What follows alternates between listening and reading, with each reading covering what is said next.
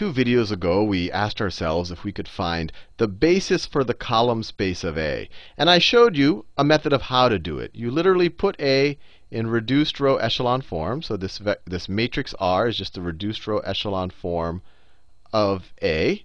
And you look at its pivot columns. So this is a pivot column. It has a 1 and all zeros. This is a pivot column, 1 and all zeros. And the 1 is the leading non-zero term in its row. And this is a pivot column. Let me circle them. These guys are pivot columns, and this guy's a pivot column right there. And you look at those in the reduced row echelon form of the matrix, and the corresponding columns in the original matrix will be your basis. So this guy, so the first, second, and fourth. So the first, second, and fourth columns. These, so if we call this is A1. This is A2, and let's call this A4. This would be A3, and this would be A5.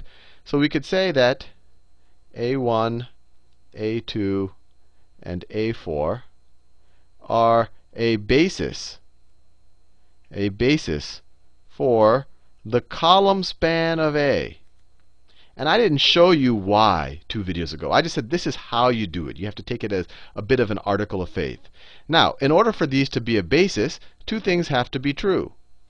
They have to be linearly independent. And I showed you in the very last video, after the second in our kind of series dealing with this vector, I showed you that by the fact that, let's say that this guy is R1, this guy is R2, and this guy is R4, it's clear that these guys are linearly independent. They each have a 1 in a unique entry, and the rest of their entries are 0.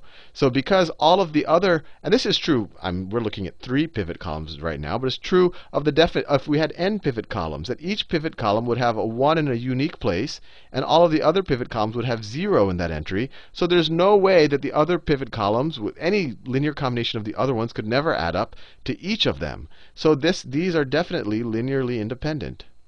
And I showed in the last video that if we know that these are linearly independent, we do know that they are, given that R has the same null space as A, we know that these guys have to be linearly independent. I did that in the very last video. Now, the next requirement for a basis, we checked this one off, is to show that A1, A2, and AN, that A1, A2, and AN, that their span equals the column space of A. Now, the column space of A is the span of all 5 of these vectors. So I had to throw A3 in there and A5. So to show that just these 3 vectors by themselves span our column space, we just have to show that, look, I can represent A3 and A5 as linear combinations of A1, A2, and A4. If I can do that, then I can say, well, then these guys are redundant.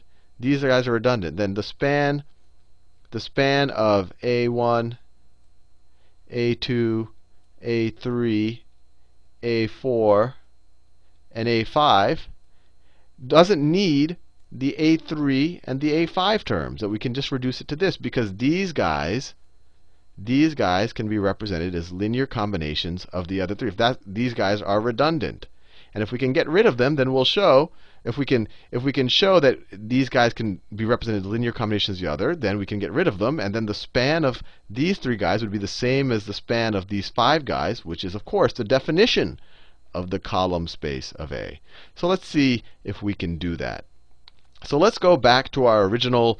Let me fill in. So each of these column vectors, A1 through A5, and then each of these column vectors, let me label them R1, R2, R3, R4, and R5. Now let's explore the null spaces again, or not even the null spaces. Let's just explore the equations. AX is equal to, and let me write it this way. Instead of x, let me write x1, x2, x3, x4, x5. Is equal to 0, right? This is how we define the solution set of this. All of the potential x1s through x5s, or all of the potential vectors x right here, that represents our null space. And then also let's explore all of the r times x1, x2, x3, x4, x5s is equal to 0. This is the 0 vector, in which case it would have 4 entries in this particular case. It would be a member of Rm. So these equations can be rewritten.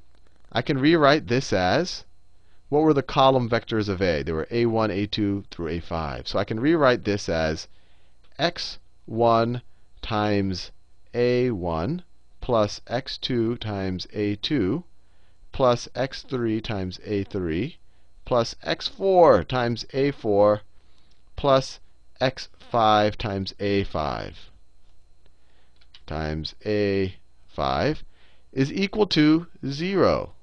Right? That's, we've learned that was from our definition of matrix vector multiplication. And I just rewrote, this is just a bunch of column vectors A1 through A5. I drew it up here, A1 through A5, and I can just rewrite this equation like this. Similarly, I can rewrite this equation as the vector R1 times x1, or x1 times R1, plus x2 times R2, plus x3 times R3, plus x4 times R4, plus x5 times R5 is equal to 0. Now, we know that when we put this into reduced row echelon form, the x variables that are associated with the pivot columns are, so what are the x variables associated with the pivot columns? Well, the pivot columns are R1, R2, and R4. So it's R1, R2, and R4. That the x variables associated with them, we could call them pivot variables. And then the ones that are not associated with our pivot columns are free variables. So the free variables in this case, so x3 and x5 are free variables. Free variables. And that applies to A. This solution set, all of the sets, all of the vectors x that satisfy this equation also satisfy this equation, and vice versa. They're the exact same null space, the exact same solution set. So we can also call this x3 and this x5 as free variables. Now what does that mean? We've done multiple examples of this. The free variables, you can set them to anything you want. So x3 in this case, x3 and x5, you can set it to any real number. You can set to anything you want. Set to anything. And then from this reduced row echelon form, we express the other pivot variables as functions of these guys. Maybe x1 is equal to, ax3 plus bx5. Maybe x2 is equal to cx3 plus dx5. And maybe x4 is equal to ex3 plus fx5. That comes directly out of literally multiplying this guy times this equals 0. You would get a system of equations that you could solve for your pivot variables in terms of your free variables. Now, given this, I want to show you that you can always construct one of your, in your original matrix. So if we go to our original matrix, you can always construct one of the vectors that are associated with, we could call them with the free columns. You could always construct one of the free vectors using the linear combination of the ones that were associated with the pivot columns before. And how do I do that? Well, let's say that I want to find some linear combination that gets me to this free column, that gets me to A3. So how could I do that? Let me rearrange this equation up here. So what do I get? If I subtract x2, A3 from both sides of this top equation, I get that's x3, A3. If I subtract x3, A3 from both sides of the equation, I get minus x3, A3 is equal to x1, A1 plus x2, A2 plus, I don't have the 3 there, plus x4, A4 plus x5, sorry, x isn't a vector, x5, A5.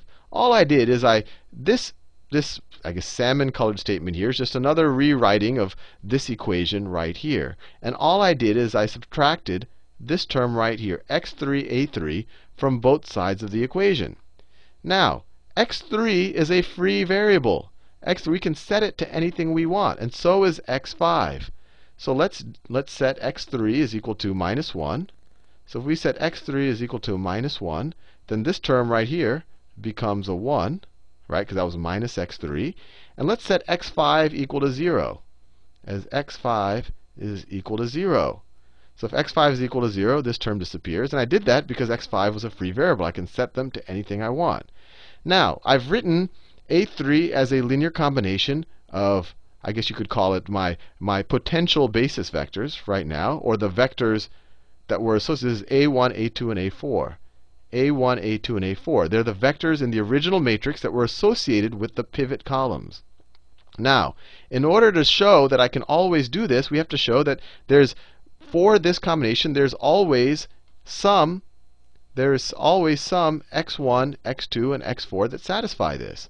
Well, of course, there's always some x1, x2 that satisfy this. We just have to substitute our free variables, x3 is equal to -3 and x5 is equal to 0, into these equations that we get from our system when we did it with the reduced row echelon form. So you get, I don't know if I even have to go through. In this case, you get x1 is equal to -a plus 0, x2 is equal to -c, so on and so forth. So you can always do that. You can always express the vectors that are associated with the non-pivot columns as linear combinations of the vectors that are associated with the pivot columns. What I just did for A3, you could just as easily have done for A5 by subtracting this term from both sides of the equation, setting x5 to -1 and setting x3 to 0 so that the 3 term disappears, and you could run the same exact argument. So given that, I've hopefully shown you, or at least helped you see, or made you comfortable with the idea that the vectors, let me do them in a nice vibrant color, these magenta color vectors here that are associated with the free columns, or with the free variables, right? The free variables were x3 and x5, and that those were these columns right here, that they can always be expressed as linear combinations of the other columns, because you just have to manipulate this equation, set the coefficient for whatever you're trying to find a linear combination for equal to -1, and set all the other free variables equal to 0 that you're not solving for, and then you can get a linear combination of the vectors that are associated with the pivot columns. So given that, we've shown you that, look, these free vectors, and I'm using my terminology very loosely, but these ones that are associated with the non-pivot columns can be expressed as linear combinations of these guys. So they're unnecessary. The span of this is equivalent to the span of this. The span of this is the column space of A, so the span of this is the column space of A. So in the last video, I showed you that these guys are linearly independent, and now I've showed you that the span of these guys is the column space of A. So now you should be satisfied that these vectors that are associated, let me do it in a blue color, that column vector, this column vector, and this column vector that are associated with the pivot columns in the reduced row echelon form of the matrix do indeed represent a basis for the column space of A. Anyway, hopefully you didn't find that too convoluted.